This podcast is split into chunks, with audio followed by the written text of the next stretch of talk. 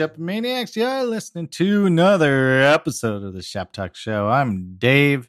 I really don't. I, I'm drinking coffee and water, so gonna have a bathroom explosion. Rupert and with me is Chris, comfortable Oh. in the booth. Koi. Oh, does that work? I had the I had, the- I had the same thought. I'm like, normally I you take care of those things before the show. Oh, that's a gross way to start the show. Let's do something Uppers else. and downers, Um, man. That's how Elvis died. Yeah.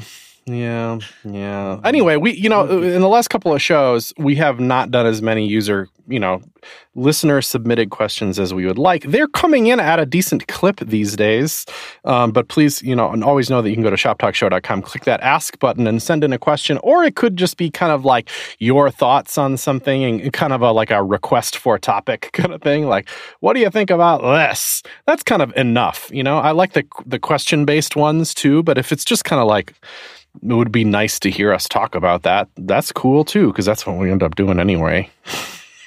Well, and and if we get a lot of you did it wrongs uh too uh and and i think like we're send those in too and like like highlight points we missed i think that's fine and we'll try to address it like in later shows because i always forget uh, you know if it comes through twitter or something like that i forget to like oh we need to forgot to mention whatever Sure. webrtc has some weird thing so anyway but we i've loved seeing these questions come in so it's, it's good we had a good nice little dearth there and now we're now we're back in the uh, question hopper is, is getting full Yeah. There's one. There's one about. I think we're.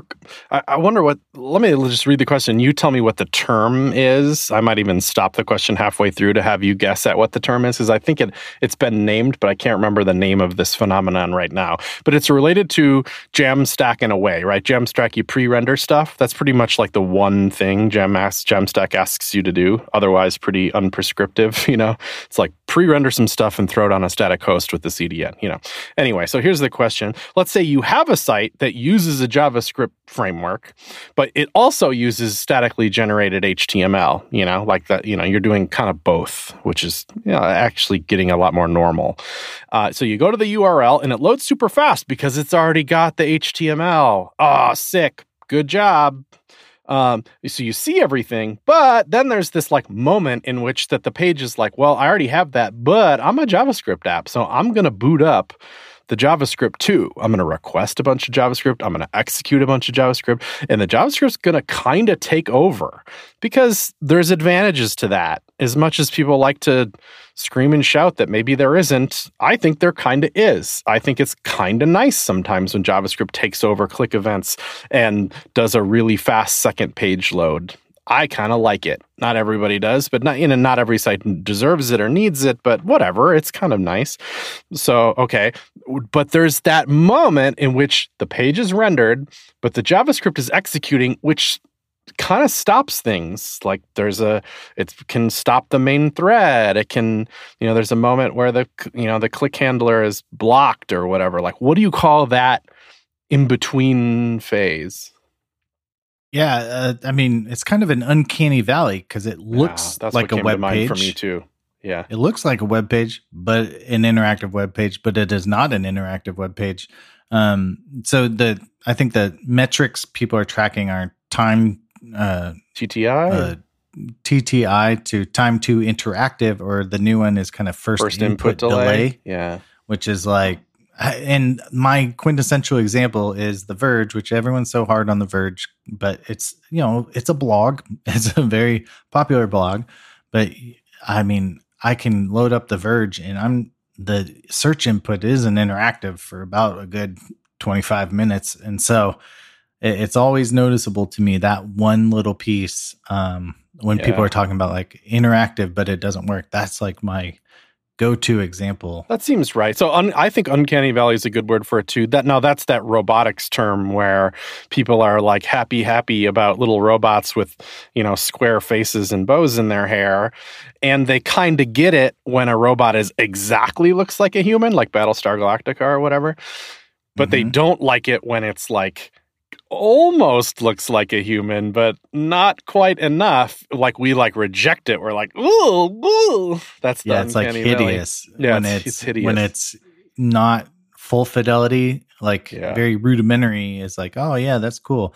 And then when it's very full fidelity, you're like, yeah, that's cool. That's fine. But that uncanny valley where you're just like, Mhm. oh, what is this monstrosity? You know, uh, I think it's funny and i think it's cool to co-opt that term for a website so so that's cool and i think the process itself is referred to as hydration when the site yeah, is there The, yeah, the yeah so that's when basically the static dried out chunk of website is delivered then the javascript comes through and hydrates that with Right. new data or interactivity event it brings up fascinating stuff like could like is there a world in which that browsers are kind of like updated in some kind of way that is hydration friendly? That like le- just leave the site alone for a moment you know? Because usually these sites that, that are hydrating the links in them do still work. Like if the javascript never loaded the the ahrefs still point to another URL that also is pre-rendered and stuff. So the hydration is kind of optional on these sites.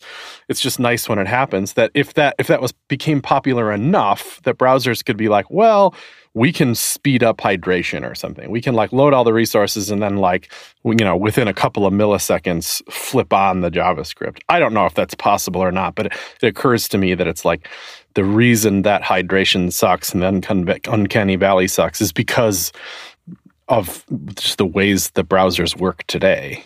That doesn't have to be that way forever. you know i was going to say there there's a few things coming to the web platform the scheduling api Oh, I don't even know this. What's this? um this is some work that like uh, uh stubbornella uh hmm nicole Nicole Sullivan.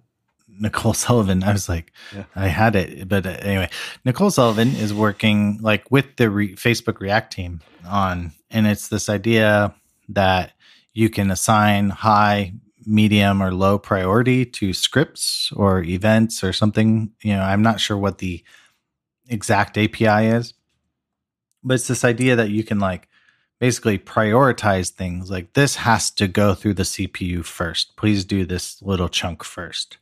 Mm. So there's maybe a future where you can like say all the buttons that got painted, they need those are high priority items. They need to be interactive first. My op, uh, like this is Dave. Too many farts in the fart machine. Uh, Rupert talking. I think my my optimism that this is going to work is very low because everyone thinks their thing is the most important thing. You know, Oh, like fair enough. I could like, see it going the, other way. Need to work?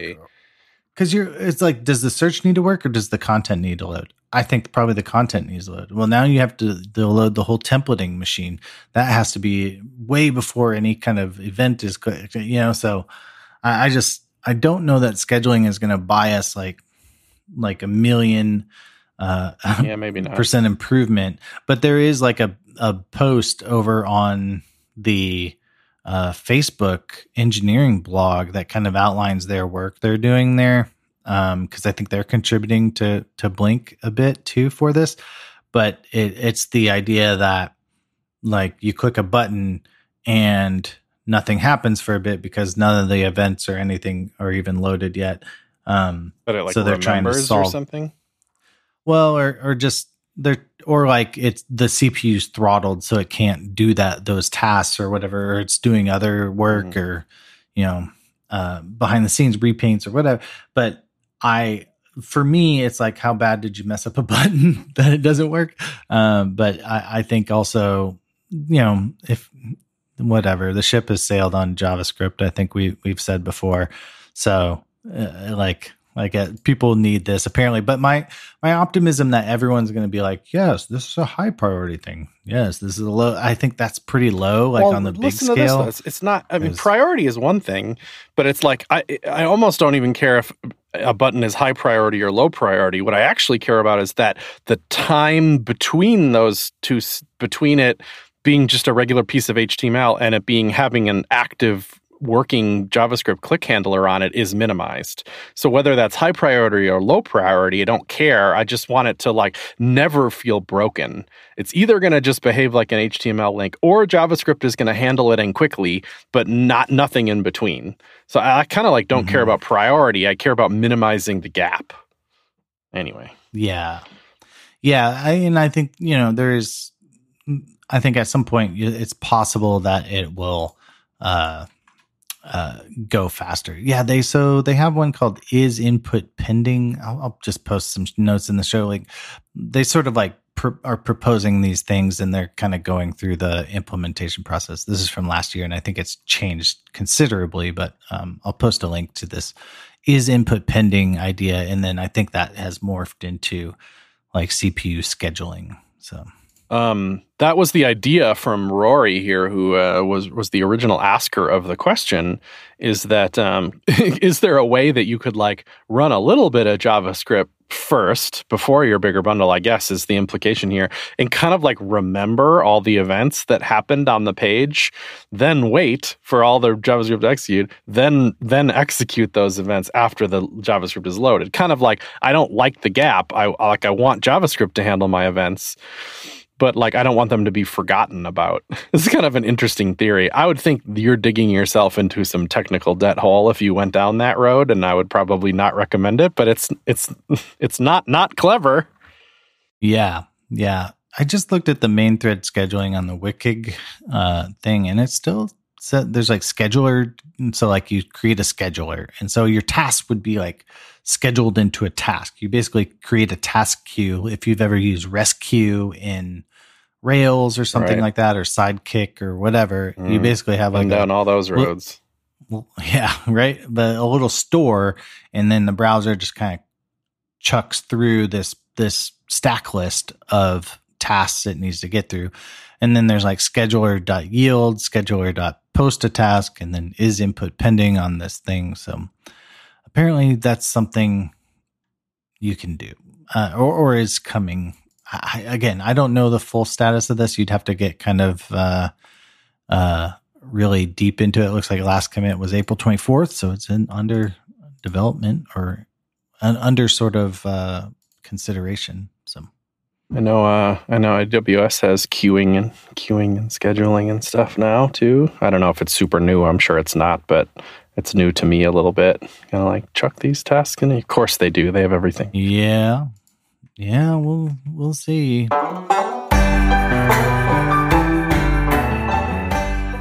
This episode of Shop Talk Show is brought to you in part by Honeybadger. That's honeybadger.io, of course, the coolest TLD.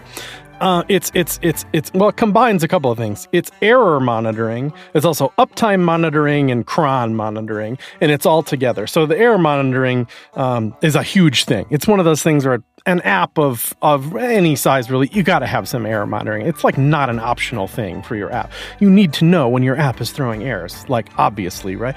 And it's back end and front end. So, say you got like a Ruby app or something, you install it, if Ruby throws an error, it's not just like sh- being shown to users, it's being logged in the system with a stack trace. And then you set up alerts so you can find out about it too. You go to Honeybadger, you look, you see exactly what the error is, and then you have the tools to fix the dang thing. That's vital. You know, you don't want like Twitter to be your first line of defense for an error. Like, oh, I tried to change my password and got a 500. No, that's not good. You need to know about that right away. And then it makes it easy to fix too, because you see exactly what file, what line it happened on, and you fix the bug. That's back end, and it supports a bunch of languages, of course, but it supports JavaScript too, so it's your front end too. Because JavaScript can throw errors, and it will catch those too and report those in the same system. And it's the same for your, you know, your cron jobs and your um, your uptime too. Like if the whole site is down, you should know about that too. Of course, that's there too. Honeybadger does it all, and it's a totally bootstrap company from a small team, you know, they are only beholden to you. You're their customers. You pay them. So, you know, you know, it's the thing. It's not like there's not like teams and teams of shareholders to to, to make happy here. It's like it's a it's a it's a nice, it's a small business kind of situation. But don't take small for like that they're not best in class because they are. Uh, I use them. I think a honey badger is sweet. So that's great. And they have a generous offer for you mention Shop Talk, you know, the podcast, our podcast, right now, the one you're listening to. Uh, when you check out, you get 30% off for six months. So just like if you came from us, you want to try out Honeybadger, get a little cheaper for half a year. Half a year, pretty cool. Thanks, Honeybadger. Bye bye.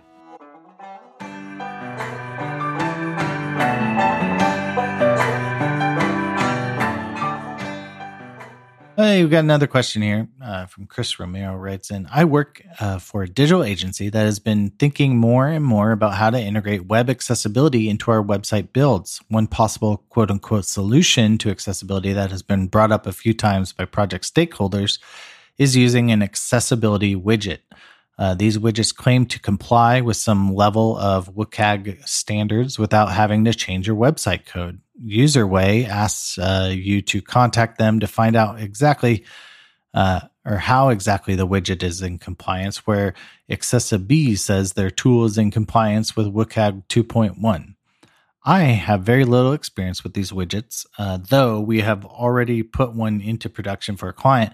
In my opinion, these tools add to the already confusing landscape of accessibility approaches yeah. out there also while potentially giving web developers quote unquote permission to simply ignore accessibility when they're building websites. A case could be made these solutions could be ideal for anyone that can't afford a complete refactor of their website, but still want to provide some level of access to users with disabilities. Uh, what are your thoughts on these tools? Should we be pushing back on them or another legitimate option? Um, PS here are some URLs.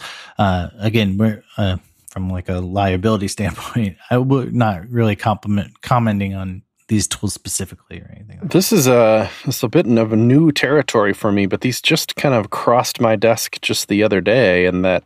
Um, well, here's the the bottom line is I've never heard anything good ever about a accessibility widget. I've never heard anybody like put an accessibility widget on a page and then be like, "All done, we, we did solved it." Blindness. no, JavaScript solves blindness. Way. No, and it came across my desk because it was um, Adrian Roselli article, and the title of the article is "accessiBe," which is one of these ones from the question, "Will get you sued." And it Oof. was it's kind of quite a it's quite an article, kind of talking about problems, as it were. well, Adrian is a whole poker. Um, he finds the problems in uh, uh, stuff. Uh, right. So, but right, but also does kind of know what he's talking about. So it's it's mm. tricky, you know. Definitely yeah. knows what he's talking about. Pretty very thorough, I would say. You know. Um. Um. So I, I that's. Uh. So I, I think like you can read this and then like this would be a very good thing to read. Um. Here's like I, have also read like uh, Paciello Group is another accessibility consultancy. Uh-huh. They have one like these accessibility toolbars aren't the best. Like they that was sort of their right sort of again everything I ever read about them is bad. So what do they? I mean, before we dunk on them anymore, what do they do? Is the idea that you put it on there and then like you know some of the don't some of the standards say oh I, I, you should have a widget to control the font size on the page. So you put the widget on the page and it offers a way to control the font size on the page and you feel like ah cool. Thanks. Yeah i mean if you think about it so there's there's I'll, I'll say the positive. The the positive is you, just like in a video game where you can set the settings like oh i want my subtitles really big or i want you know high contrast or i don't want this you know like you can turn things on and off. In settings like giving people options is and that's something we learned with the shop talk site like like derek uh, featherstone was, was telling us like you, know if we, we can give people options on like maybe changing the heading our weird ASCII art heading. Like if we could give people options, like that's actually good for them because they can find they can tailor the legibility to their like needs basically. And uh so I I am like super into that. Um, I think that's exactly like right. Like giving people options is usually a great accessibility solve. So like on the, these tools, you can like change font size, you can change colors, you can enforce yeah, okay. like saying like minimum 7.1 and it'll just like hammer the side or something or like turn images off turn gifs off or something you know like for motion sickness and stuff so like giving users control is like a good thing um that said, it's it's not a really inclusive way to build because you built an inaccessible product and you're like, well, figure it out Okay, know, so it's a it's a sucky band aid. You know, it's like you, I don't know, you broke your legs instead of fixing your legs. You're just like, well, I'll just w- walk with these two sticks then instead of legs. Yeah, yeah. I, I think it's just this like it's a very non-inclusive way. You're, basically just band-aiding the whole thing and putting the the accessibility on the user. Like you're saying, hey, you deal with it, not like you know, I built an accessible website. And also, like, you know, if you did something access- inaccessible, like a keyboard trap or a modal is wrong or something like that, that doesn't fix this. Like, you know, like it doesn't fix the bad code you wrote. It just add, provides options to customize things for the the non-sighted user. Okay, so is or, or the not even non-sighted because like I don't even know what it could do for the accessibility uh, object. You know, AOM. Um, it, but it would be like for low vision users would probably be the most applicable group of people that this supports because people who need like higher contrast or like larger text or different colors and stuff like that. So it really only supports one fraction of people that kind of have a disability. That said, I think it's better than nothing. I mean, if your company is just like, oh, we are doing nothing for accessibility over the next year, you know, again, I'm not a lawyer. I think, you know, it sounds like, like Adrian really thinks that will get you sued. So you should be careful. Um, you should definitely read this, but like, I don't think it, I, I don't think it solves something. So, um, or, or like, I think it's better than nothing. If you have a big legacy product, maybe this helps you clear up some of your WCAG violations. But again, I don't know. I don't know that it's just instant free, no, you know, I, I don't know. It doesn't solve all your problems. Is the right? I mean, we can also say, well, the right answer is to actually fix your accessibility problems. Okay, great, but is that you could see how somebody's like, well, that's hard, especially without understanding what the, uh, any particular code base or organization is like. So if this is a band aid for something that is um, a really difficult situation, um, maybe but yeah it sounds like even the tool itself is inaccessible and stuff like that. Like there's some pretty deep problems here uh, and it's uh, it's it's like it wants to be a band aid. Band aids can be okay, but this particular band aid isn't okay. Although, don't quote me on that. This is not my research I'm looking at here, but I am not compelled by them. There's no no flipping way I would use one of these things. Almost like at a gut level, like a no, you know, like I don't, I can't even describe exactly why, but I'm like, whoa, some junky widget on the page. Like I hate widgets anyway let alone one that I have no control over that's like influencing the site. You know, maybe that's short-sighted because, you know, this is, you know, it's it's helping people not me, but I have like kind of a visceral reaction to these things. Yeah, I mean, I, you know, I, I think I, I just can't think of any time where it's like, oh, just install this toolbar and all your problems are solved. And and I think it speaks to the larger like like accessibility problem where 98% of websites are inaccessible or whatever it's like we we just are looking for quick fixes. We don't understand the underlying accessibility problems you know? So if you're like oh do i if i install this does it fix it? It's like well do you know what your problems are? You know? Like if you know what your problems are then then it probably it might but you got to know what your problems are. Um so that's anyway, I, I Nothing. It looks. It I looks like a lot of other people are angry about them too, and apparently they use some kind of fear-based tactics to get you to install it, like which I also hate. You know, like I don't know. You should be scared of the accessibility problems on your website, and you need us because it's like like a malware thing. You know, like we have scanned your hard drive. There are problems. Download this tool. That's the vibe. Don't like oh, it. Oh, I mean, heck, man. Not to not to uh, be a uh, uh, whatever. Here's my bad faith take. It, I mean, if I was one of these companies, I would also employ a lawyer to go just robo sue people, like just run an mm-hmm. automated test. I got one the other day. Or, I'm sure you saw. I got a letter in the mail in a very they they they spent like five dollars to send me this you know thing that made it look really official. So it it was like hand delivered to me with a lawyer's autograph on it saying the, we're not suing you yet, but it's we're working on it kind of thing. That I mean, and if you read it wrong, you might assume that you are getting sued, you know. And it was like, please, please get in touch with us because you know we're willing to settle out of court, kind of thing. It was such BS. It was the most BS yeah. thing I've ever seen. So BS. So like, there's a lot of like malpractice kind of happening in this area, but like, you know, it's like you get the sales pitch on this and people are like, no, no, thank you. But then a week later, oh, surprise, a little lawyer shows up.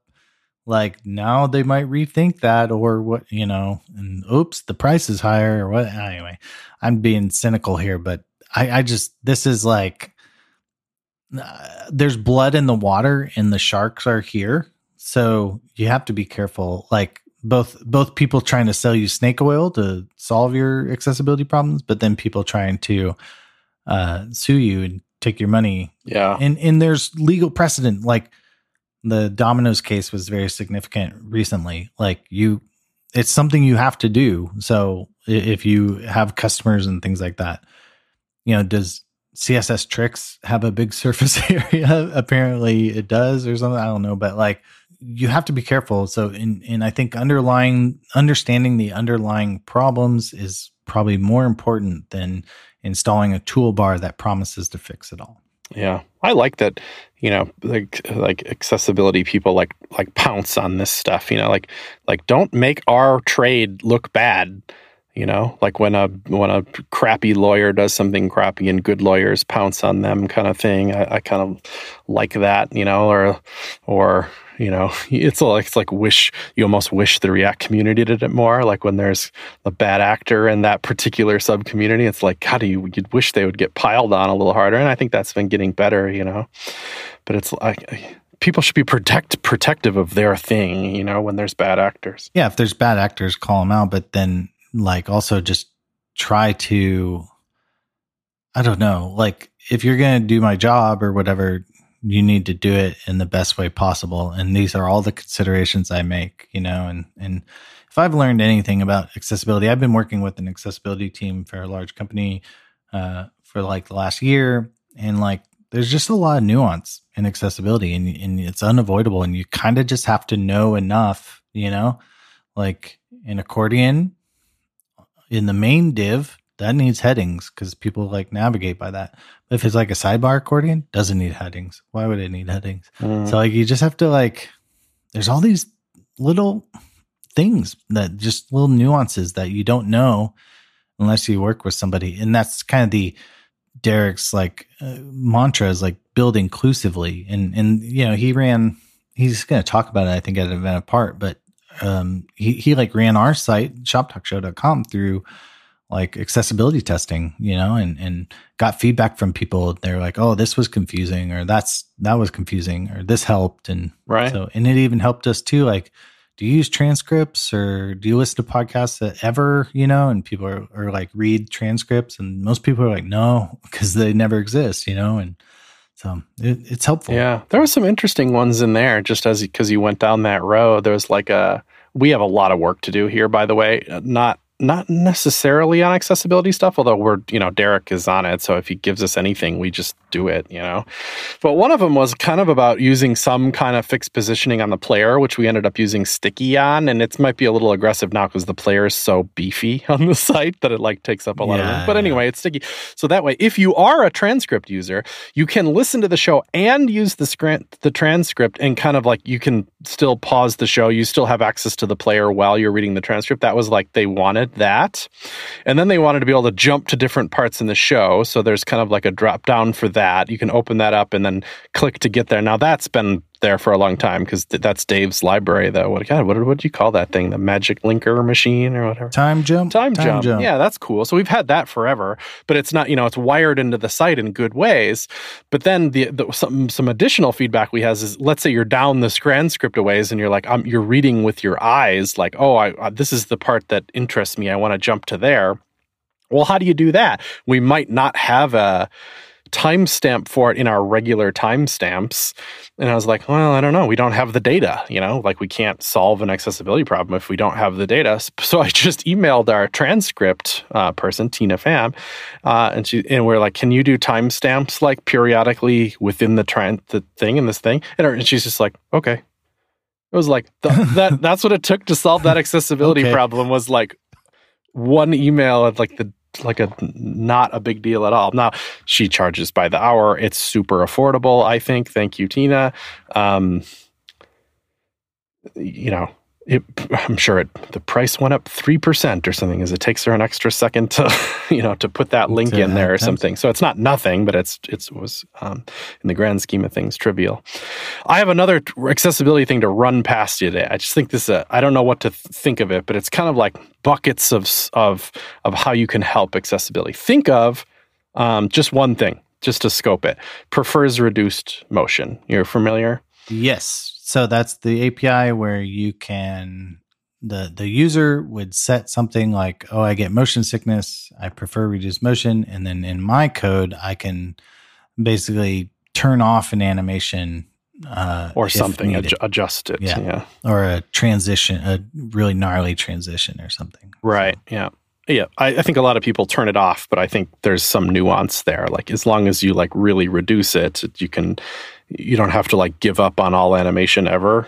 You just need to like mm. not be so crazy about it. But yeah, like I'm sure on Windows there's some checkbox somewhere. I know on Mac it's in the accessibility settings. You can check a thing that that does that. Now the now the OS itself will do less animation. That's great. Prefers reduced motion on the web is a media query for doing exactly what you said to do. Not to re-explain it, I just mean that like the media query is the important thing, right? So now you can write just like you can write a, you know, min width, max width, whatever kind of media, media query. You can write specific CSS that's for prefers reduce reduce motion. Okay, we have it. We have the tool. Cool, right? Here's these the different buckets that I think are interesting. You could implement it on your site, and you could use it, and that fixes it you know, for people that really prefer this, I'm sure, I'm sure there's plenty. You have solved that particular kind of problem, like showing less animation on your site for every single user that has that enabled, which is kind of cool. That's a, it's like kind of like every user one site. Now, if you tackled that problem from the other another way, you could, for example, Dave Rupert could write a browser plugin, which will now run on Safari too. Interestingly, because it's the same format for all the major browsers now. Did you know that? It's kind of cool. The oh. you write one plugin, it'll run in Chrome, Firefox, and Safari, which is sweet. I have, yeah, and I'm really hopeful that Coil goes to my phone. That's uh, oh, that'd be nice. Yeah, um, fingers crossed. I rolled out a test on that on CodePen, by the way, just to see what if that scale would be any different. Uh, anyway, okay, it's an extension. you wrote this extension, and what it does is it takes a heavy hand rather than doing a nuanced kind of, you know, I'm gonna chill out these animations or do something. You just wrote immediate, it like injected CSS on the page. This browser extension does that says it prefers reduce reduce motion is reduce, then you do like star selector, transition, zero second important, animation none important, whatever. You like wipe out all animations on the page. So what you're doing then is for one user, you're solving all websites. So like what you know, isn't that interesting? Like if you're trying to solve this problem, there's like two different angles you can scope it at. It's like solve it for all users on one website or one user for all websites. It's kind of funny. And then if you're a browser vendor, Chrome could do this if they wanted to, or Safari or Firefox or anybody else. They could they could kind of force it. You know, they could say, well, if people have this on, I'm not going to let you do certain types of animations. I don't think they ever would do that. I think that's too heavy handed for a browser mm-hmm. to do, mm-hmm. but they could if they wanted to. It's in the bucket of something that they could do. And that would solve it on both sides. It would solve it for all websites for all users. It's kind of interesting the different the different tools we have and how that kind of appeals to different people, you know. Yeah, and I've heard um like a little bit of pushback actually on this. Not it's not like like I think somebody pulled up Cassie's Evans's new site, which is awesome and has a lot of motion. Mm-hmm. And they're like, I don't see the animations. And I think she was like, Well, do you have prefers reduced animation on, you know? Mm-hmm. And they're like, yeah. And, and so like there's like a little disconnect because they were maybe trying to solve their max like dock, like when the dock goes Yeah. or whatever. And it's like Mm. really, it's kind of intense and it's kind of nauseating even to me. I'm pretty fine on the vestibular front, but you know, I, I think like, you know, I think some people were like, oh, you know, it's all, you know, it's, it's, I don't, I'm not seeing it, but it's probably because you like reduced motion on your OS. But, you know, again, I, I sort of wish like browsers could, I feel like this with dark mode too. Like, I, I wish there's an OS setting, but I wish there's also a browser level setting for like, oh, actually show me the light mode or show me the, even if my OS is in dark mode, show me the light mode. Um, and, uh, I think like Edge does that, like, Mm. or Windows has that. It's like go dark theme, but light content or whatever, light, you know, You know applications. what this reminds me of is Um, role based permissions and how like a role can you know you can set up a role and the role has these X things in it and the role could take websites or it could take logged in users or it could take anything and then the role does different things. And right now we don't we don't have that. We just have this very global setting. But another approach to this uh, that's the kind of time tested is role based permissions. Like you could the permission could be like well this I like dark mode and prefers reduced motion, and then I could drag website URLs into that role, and that would be specific to those websites. That'd be kind of cool. Or like I want to apply it globally if I want to, or or even if there's like granularity or something, you know, like some motion or reduced or like or off or something. Reduced or off would be like kind of cool, you know, like those two levels would, you know, and, and on the off setting, browsers could just nuke it entirely. And on the reduced setting, I could just go do my job a little better or like have some author decisions or something. I don't know. But then again, you know, people might just use a plugin and like a, you know, a user style thing and just nuke it entirely. You know. This episode of Shop Talk Show is brought to you in part by Advanced Custom Fields, ACF. That's advancedcustomfields.com. Plugin for WordPress that, if you didn't know, uh, is one of the nicest ones out there. It really makes WordPress into a proper CMS, and that you can uh, you can say, "Hey, I need this group of fields." You know, I'm a building a real estate site, I need to have houses, and houses have a price and square footage and number of bathrooms and description and which agent is representing it and yada, yada, yada. You can flesh that out really quickly and attach it to a post or a custom post type, and boom, you're really cooking with gas now. You're making a WordPress site with just the data that you need. Uh, and it doesn't just kind of work, it really works wonderfully. They've been around a long time perfecting how well this works. Now, the Gutenberg editor comes out, the block editor in WordPress. They invented a way to make building blocks for the block editor tremendously good. You do it all in PHP. It's just like regular WordPress development. You kind of like declare a block. Uh, you know, there's this whole function for it, like what's the name, what's its ID, what kind of icon does it have, what keywords does it have, because that makes it easy to pop up in the block editor. Wonderful and you point it to another PHP file that says, this is where I'm going to render it. So it could be div ID my house or a house or whatever. And, and you output all stuff you want in there. Now, you could do nothing. I mean, this block could be static content if you wanted it to be. It doesn't even need to pull in ACF fields. It can be, it's just a way to build a block. It could be just static stuff. Or it could have its own calls in there that pull data from wherever and display it. It's like just, you know, it's just a way to build a block. Although I'd say in general, it works really nicely with custom fields. You know, you, you bundle that all up together. But let me tell you a really quick story because I think this is a cool development story. I was whining the other day, oh, WordPress doesn't have a good detail summary block. Now, you know what those are in HTML, right? It's details wraps this chunk, and then there's a summary tag inside it. And the summary tag has like a triangle next to it, and you can open it and close it. You know, it's like toggleable content, but you need no CSS or JavaScript to make this work. It's a tremendously nice feature of HTML. I like to use use them in blog posts sometimes, you know, be able to toggle a section collapse that, you know, might just be extra content that you don't always need to be looking at or has a spoiler in it or something. WordPress, the block editor, doesn't have a detail summary element, but I wanted to build one. So, uh, you know, you can in the block editor make an HTML block and then just manually write HTML like detail summary. But that sucks because then you're you can't use other blocks inside of it. Now there's a couple of takes on the WordPress marketplace that have a detail summary block and it's okay, but it's kind of like what's the summary? What text do you want to put inside? And that's it. You can't put arbitrary blocks inside. And in the old days of the ACF blocks, you couldn't either. Not really. You couldn't make a ACF block and then just say, you know what should go inside this? Just arbitrary other blocks, list blocks and block quote blocks and images and columns and literally any other block. This beta release, and it's maybe by the time you're listening to this won't even be beta anymore, but it works great. It's in like beta three now. I just was playing with it yesterday. You can just put in your template where you're building the block one line of code inner blocks and make it look like JSX with a capital I, capital B at the closing, self closing slash.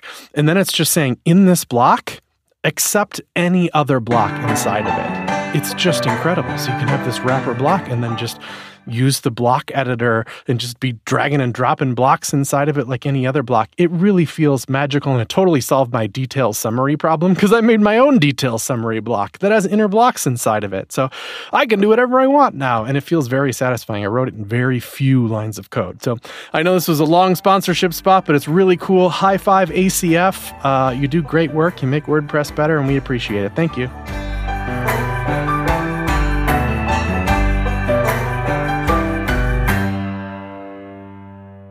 Very, very interesting. Gosh, we get we ended up talking about so much stuff. I don't barely even remember. We started talking about widgets and stuff, but we we drove that into the ground. Let's uh let's do this um this one from Derek Austin, which is this this is fascinating. I'm one year into a career change from physical therapy to web development, and I've been blogging about JavaScript on medium.com. So, w- one year into that, my question is what do you think about Medium as a way of monetizing your blog? He says, So far, I've made about $6,000 and received 1 million views from the 100 articles I've posted there over the last year. That seems to be the worth it type of money uh, that Dave wants from his blog and keep doing the positive. Derek Austin. So Derek underscore develops is his medium username. Has written a hundred blog posts and made six six G's on Medium. Wow. In I'm a year. Just gonna go ahead and say you're doing way better than me. I've uh, I, I've made I make twenty dollars a month and you're like pulling sixty dollars an article. This is you're you're not keep doing what you're doing. Uh, that's actually pretty incredible uh, reach there. I, I'm sure I I think I'm in the one million page view range, but my I have different analytics that tell me different things. But uh, I think you're doing pretty good there. So I wouldn't switch. I mean, I'm I don't know. I'm always a big fan of the like uh, own your own content. You know, like so so I, I think having it outside of medium is good but it sounds like medium is also like whatever like at least paying you. So i think that's like does everyone get paid on medium or do you have to like turn it on was the lot you know the criticisms you see is like you write on medium and you don't even know if it's going to get paywalled or not. It's like surprise it's yeah. paywalled now which that seems weird. Can you like turn on the paywall all the time if you want? I mean i guess we're, we're doing this freaking podcast. We could have at least researched it. So sorry listeners but it's you know i don't i'm not in the i'm not in the medium market. I already got a blog. I'm very happy there.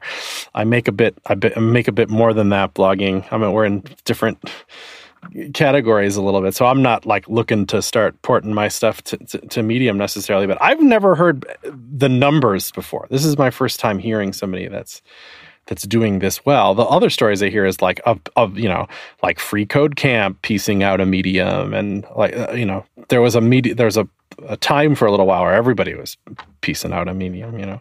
So I mean, I think I think this is good. I mean, this isn't like quit your job, retire money quite yet, like $6,000 over uh, whatever, 100 articles. Let's say you're prolific and can do one article a week or two articles a week, I don't know. Uh, what would three be for him? Article? Three, right? And so three articles a week for 500 bucks a month, essentially, which is it's really not bad. Plus, you do kind of own it, you know, like you wrote yeah, it. Yeah, it's your, yeah. I think that's pretty good. And like again, you're getting like 60 bucks an article on average. Like that's that's pretty good because that's your money. You know, you didn't have to take a cut or no. You know, Nor did you deal with the advertisers. That money just arrived, which is don't discount that. Dealing with all the ads no, yourself I, is uh, is a pain, but it's you know it's hard. I, I mean, I think you know, I even with podcasting, like there's always this dream I'll do a podcast and money will just show up, you know, and oh, not always it's but you're not gunning for this day. I'll tell you know like the, I I'm looking at Derek's vlog right now. It's like how to add footnotes on Medium. What is JSON used for in JavaScript programming? How to check if jQuery is loaded on the page. Two Gmail secrets everyone should know. How to apply CSS styles to page elements using JavaScript. I, you know, this is the this is the path I'd like to tread down. I've been trying to get us to do more of this type of stuff, like just answer a question really clearly. Because for me, Google is has been great for us. So we can use our good SEO, and the more how-to articles we publish like this, the the better that's going to get. And I think that's smart for technical writing in general. And I think Derek kind of intuitively understood that and just rolls with it and just answers really clear questions that he's that you know probably he's figuring out and then it's like i'm just going to publish an article that very clearly answers that question that's of course that's going to do well and i'd say you know, if that was your goal, Dave, if you're like, I am going to make money blogging, and I, um, this is my singular prize on earth, you could, you could absolutely do that. You know, I could do that, but I, you know, and what's important here, I'm looking at the date stamps. Like Derek's showing up to work every day to blog. He's not just. This isn't like a passive. Like he's these these are every day. There's a blog post. So, um, so a got good content scheduling and b just you know showing up i think that's part of it too um but yeah i, I think i could i i could maybe do something like that you know i don't know well, do you want I, to? I, I mean, you, like that's the thing. It's like it's just. I think I think a lot of people want this because it's because it's cool because it's passive income. You know, it's like a way that you can you know just kind of turn some words into some money in kind of a la- long lasting way. I'm about to write our my 13th anniversary of CSS Tricks post, and it took five at least to make it to make it to probably Derek's level here and then has gone up but it's not it's no joke the amount of work. You know, you're not just go, you're not going to step into it. And I think it was very rare to have Derek level success here in year one. Um, but he's proven it can, yeah. it can be done. But I do think you need to follow this general formula. I think you need to make it easier on yourself. You got to show up every day, and you got to write articles that are just easy to digest. How to answer a question that's going to get you the the claps you need here. He's got a lot of like two two minute reads, eight minute read, ten minute read. You know, I, I think three minute read, five minute. Like he's in, he's got a Derek. You're doing great. Like this is a good oh, yeah. pocket to be in. Killing it. I, I think me for my blogging, my my blogging is all just get the thought vomit out of the the brain machine because my brain's just consumed with like like I think last week we spent 20 minutes talking about how to like put an image on a web page or like an optimized image. Like that's what my brain gets consumed with. And so I just even this podcast too is some of that just getting these thoughts out in in in a place where now I don't have to think about it anymore. And I think like my blog is is a good place for that too. It's just like okay, this is just now these thoughts are are documented. I can come back to them later. So um I think I could take it more seriously. I don't I don't know if blogging like I like blogging, but like I think video is very interesting. Twitch live streaming is very interesting to me. Um yeah. But, it's irony, right? Like you you're like deep thoughts. These like important like philosophical thoughts to me are like the best blog posts and they'll never make any money. Nobody's making money Zero writing essays on that kind of thing. You got to monetize it in a different way. If you're going to do that, call it a magazine, sell the issue, sell it to the audience of people that want that kind of thing directly. But it's not going to drive the page views like SEO content will to make advertising your vehicle. Like you Yeah. can't write the, you. I, I'm not going to say it again. I was just going to say the same thing over again. I again. thought about like printing a zine, you know, like a paper, like photocopier paper kind of zine or something, like collecting articles and stuff like that. I think that would be kind of fun. Robin Rendle's kind of talked about doing that on an ebook front. Like, Robin's a great blogger, you know, but it's all thoughts. It's all here's me, and he, you know, he's not going to make money selling, putting Google AdSense on there. It's going to be minimal at most, you know. Uh, right. That's, yeah. that's why news is dead. So, and that's why news is dead tonight at 10. Oh boy. Even if you're going to do clickbait, you got to do a lot of it. You do, you do. Well, I, I think my my go to here is is Smashing Magazine, Love Vitaly, um, but like for the first five years of Smashing, it was top ten jQuery plugins that'll rock your socks, and top ten uh, MooTools plugins that'll rock your socks, and top ten prototype plugins that'll you know it was it was very like formulaic and to get to like the top of like digg.com or or whatever you know it was very like like like clickbaity or or just even this digestible stuff. And then i i like how they made a pivot to kind of more complete pieces and think big pieces and and you know thorough research and all that. So i i i'm not saying it can't be both. Like i think like you can you know build with and and grow and and get this six thousand dollars uh, with the hundred blog posts like by by like again the saccharin or even just the simple stuff. I think you can do it with the the, like how to copy objects in arrays in JavaScript. That's a really helpful post. So like I think you can get big and and monetize that way. But yeah, then I think eventually a lot of people try to go to a bigger outlet. So or or whatever bigger thinking. Yeah, yeah. I think a desire for control for, for these type of things is is desirable too. Like at some point, you're like, God, I wish I could just do whatever I want here, and uh, and uh, you can, Yeah, you can yeah. if you have your own website. Well, yeah, because you're just yeah, you're just stuck, right? Like if if like well, that's the stuff that sells, so you're you're you can get stuck in that. So Yeah, I mean, even like layout and like, I wish I could like, I don't know, have a sell a T-shirt and have a nice checkout flow right on the site. Well, you can't on Medium. Too bad. You gotta, I don't know, pick somewhere in the article and hand inject some code that says we sell T-shirts now, and it's not a programmatic widget that you can change. You just hand wrote it into the content of the article. You know, I think that type of stuff would would wear on me after a while. Like, mm, I need a little more programmatic control here.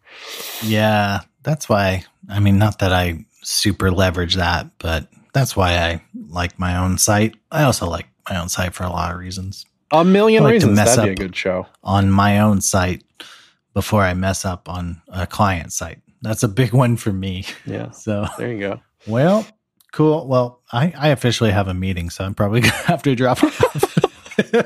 Oh, all good, Dave. I have a couple meetings Hey. today too. It's just been back to back recently. It's been good Hey, though. it's the it's it's the time. So uh we should wrap it up here. Uh thank you, dear listener, for downloading this in your podcatcher of choice. Be sure to star heart favorite up. That's how people find out about the show. Follow us on Twitter at Shop Talk Show for tens of tweets a month. Over to shop talk shoptalkshow.com slash jobs get brand new one because people want to hire people like you and Chris. Do you have anything else you'd like to say? shop talk Shoptalkshow.com.